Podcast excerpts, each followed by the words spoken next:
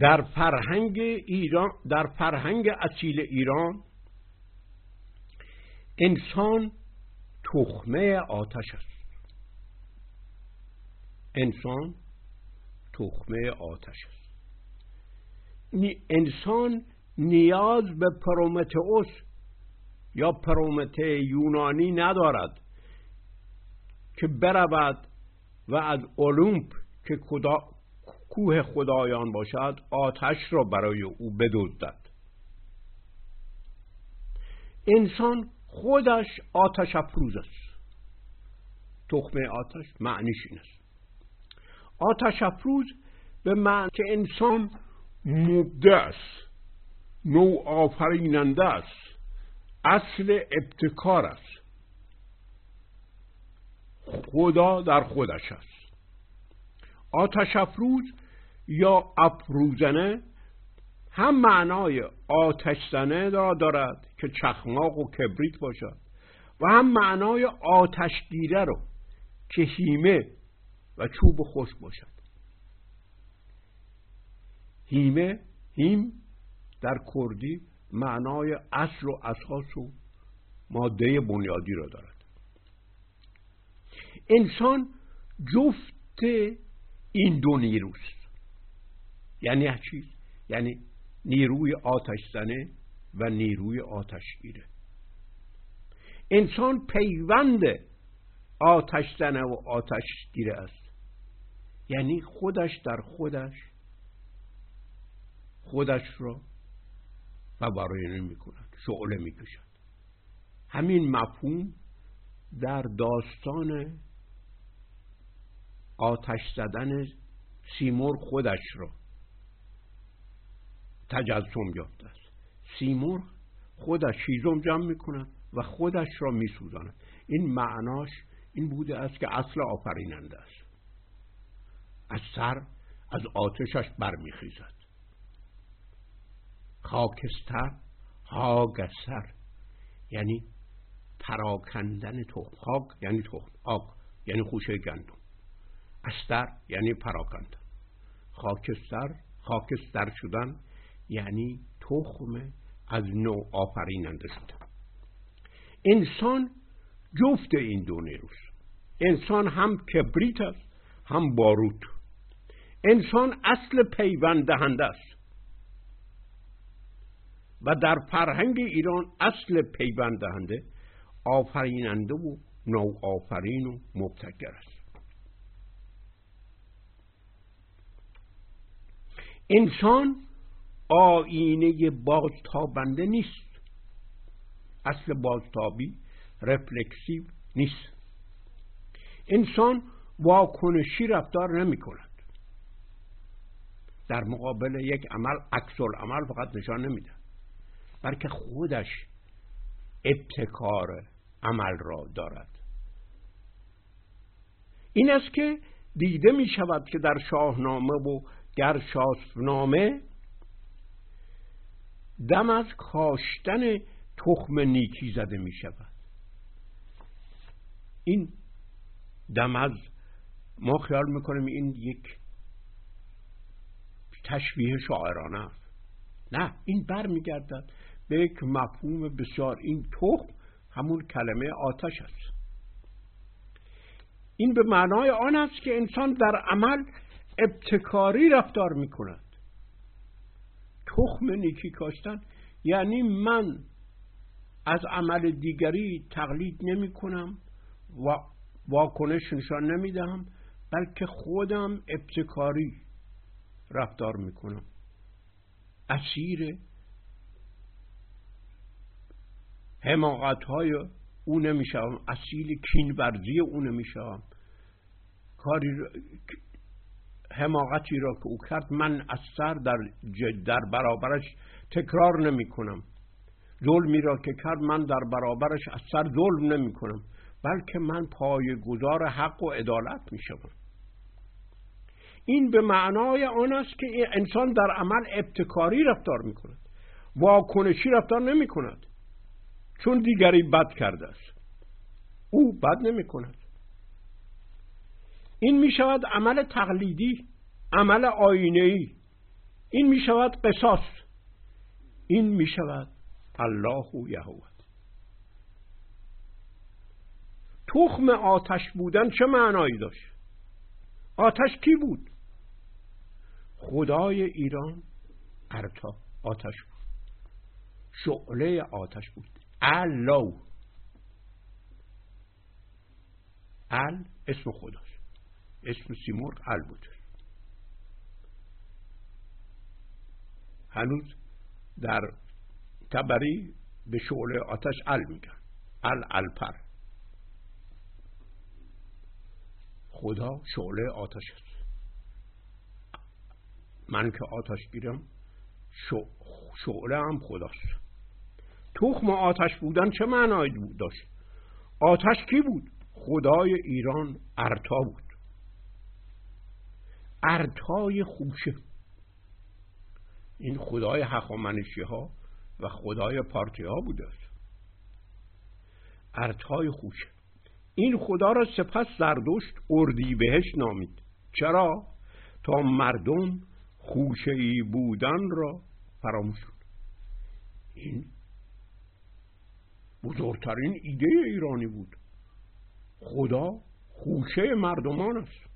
خدا خوشه مردمان است ببینید در یک عبارت تمام ریشه ادیان نوری را از جا می‌کرد خدا خوشه مردمان همه تخم های همه تخم ها خوشه هستن که نامش خداست. از این رو انسان تخمه آتش نام دیگر این خدا سرفراز است. پر سرفراز یعنی سرکش یعنی تقیانگر. یعنی کسی که بر پای خودش آتشی است که بر به فراز یعنی زیر بار امری و حکمی و قدرتی نمی انسان تخمه آتش است. چه تصویر بزرگ و متعالی و با است یعنی اسیانگر و اصل تقیان اصل آزادی است این بود که محمد نام این خدای ایران رو که خدای فوقالعاده خطرناکی است ابلیس قرآن کرد. خدای مجوس. ارتا شد ابلیس در قرآن. ایران فرهنگ ایران دشمنی با فرهنگ ایران از همین ابلیس شروع می شد خدای ایران در اسلام ابلیس ساخته شد. در تبری هنوز به آتش برق البیس می‌گویند. ال یعنی همین زن خدا یعنی سیمور بیس یعنی جفت اصل پیوند. که معربش ابلیس شده است. به آزرخش به برق آتش می‌گویند هنوز هم هست. در خیلی در, در خیلی نقاط آتش می‌گویند علتش اینه که این برق آزرخش تخم آتش شمرده میشه قرآن این ابلیس این آتش این تخم آتش را در انسان دوچار لعن و نفرین ابدی می‌کند بزرگترین دشمن انسان می‌کند. اصل آفرینندگی اصل یقین به خود اصل سرکشی در انسان. ملعون و منفور می شود بزرگترین دشمن انسان می شود انسان باید فقط خاک و گل باشد که از آن هرچه می‌خواهند می‌سازند انسان باید زیر پا بیفتد. انسان باید روی خاک سر به سجده بگذارد. انسان باید تسلیم و مطیع باشد. انسان باید عبد و مخلوق باشد. ابلیس البیس آزرخش آتش را در ما خاموش کرد. خدای ایران ابلیس شد. همه مردم ایران امروزه به ابلیس پشت میدن. به خدای خودشون. یعنی خدای خودشون را هر روز در زیر پا لگدمال می‌کنن نفرین می‌کنن لعن می‌کنن. ببینید ما به کجا رسیدیم. این است که فلسفه که من در این صد گفتار در صد روز آوردم. این گفتار صدم در روز صدم بود. فلسفه از سر تخم آتش شدن است. فلسفه به خود یقین داشتن است. فلسفه نیرومند بودن است. فلسفه آفریننده شدن است. ببینید در تمام این گفتارها بحثی نبود که ایجاد نومیدی بکند ایجاد یأس بکند. ایجادی بکند که ای ایران تو لجنی تو هیچ نیستی.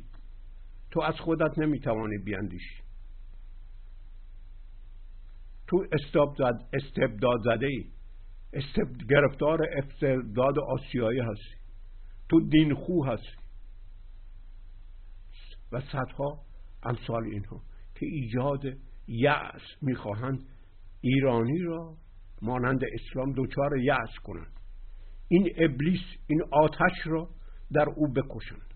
این آتش آفرینندگی را. از این رو نه تنها رژیم اسلامی و آخوندی در ایران بر ضد این فلسفه است بلکه آنانی که خود را در اپوزیسیون خود را اپوزیسیون مینامند و در غرب نعره و عربده و فریاد آزادی می‌کشند.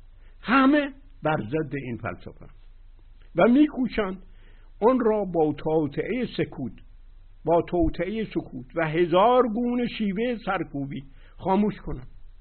ببینید به کجا رسید. فلسفه آزادی را این آقایان می‌خوان سرکوبی کنند ولی این فلسفه فلسفه جمالی نیست. این فلسفه فلسفه ایرانی است که از نو به پا میخیزد و از نو به پا خواهد خواست. من برای این گفتار صدومین در روز صدومین از کتاب ریشه در زمین تیره یک پاره می‌خوانم اون چه ماندنی است استخوان است. اون چه ماندنی است استخوان است. برای رسیدن به آنچه در انسان ماندنی است باید چه در او تغییر پذیر است حذف کردد معمولا بود و جوهر و ماهیت و ذات همه این قسمت های ماندنی اشیاء هستند. چه در انسان تغییر پذیر است گوشت ها و ماهیچه ها و اعصاب او هستند. و وقتی اینها رفتند و پوسیدند فقط استخوانهای او باقی میمانند. اونچه از انسان در واقع ماندنی است همین استخوانها هستند. اونچه زنده است همون تغییر یافتنی ها هست درست؟ همین مسئله سکولاریت است. و آنچه آنچه زنده است همون تغییر یافتنی ها هستند. و آنچه بودنی و ماندنی و ابدی و جوهری است. چیزی جز استخوان نیست.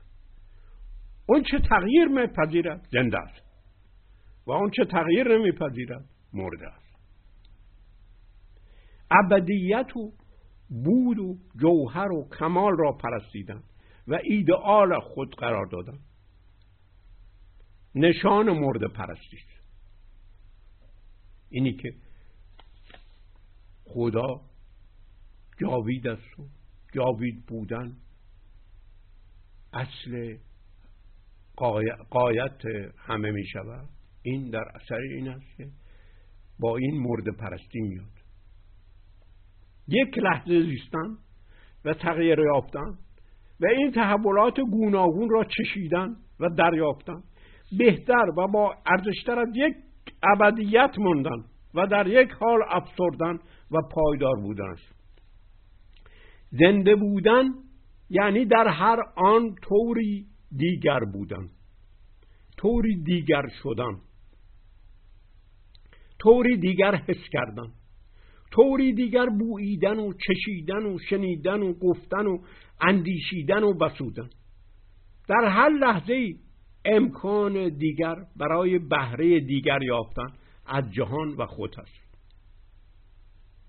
آیا این لحظات ارزشمندتر است یا هزاران هزار سال ماندن و پایدار ماندن و در یک حال نسبت به جهان و خود بودن؟ و با یک چشم دیدن و با یک گوش شنیدن و همیشه یک مزه را چشیدن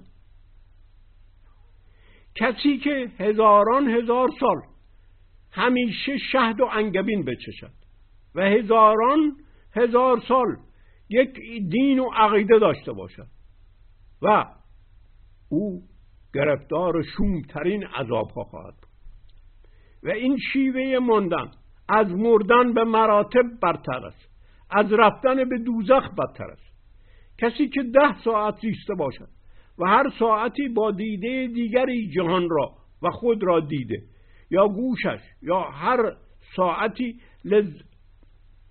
لذتی از موسیقی و آوازی به سبک دیگر برده و خورشی از کشوری و فرهنگی دیگر خورده. زندگانیش به مراتب غنیتر از اون هزاران هزار سال است. زندگی طبق قنایش ارزش دارد. نه طبق درازیش و نه طبق اونچه در زندگی ماندنیش هم زنده بودن و هم پایدار و ابدی بودن ترکیب محالی است. این دو ایدئال با هم متضادن. زیستن تغییر یافتن است. شدن است. جابجا شدن است. سفر کردن است. افکار مختلف اندیشیدن است. مردن در یک حال ماندن است. وجود است. کمال است. ساکن بودن است. همیشه در یک فکر و عقیده و حقیقت فرو ماندن است. اون چه هست مرده است. اون چه می شود زنده است. این اگر شما در همین اندیشه جرف بشوید مسئله سکولاریته برای شما حل شده است.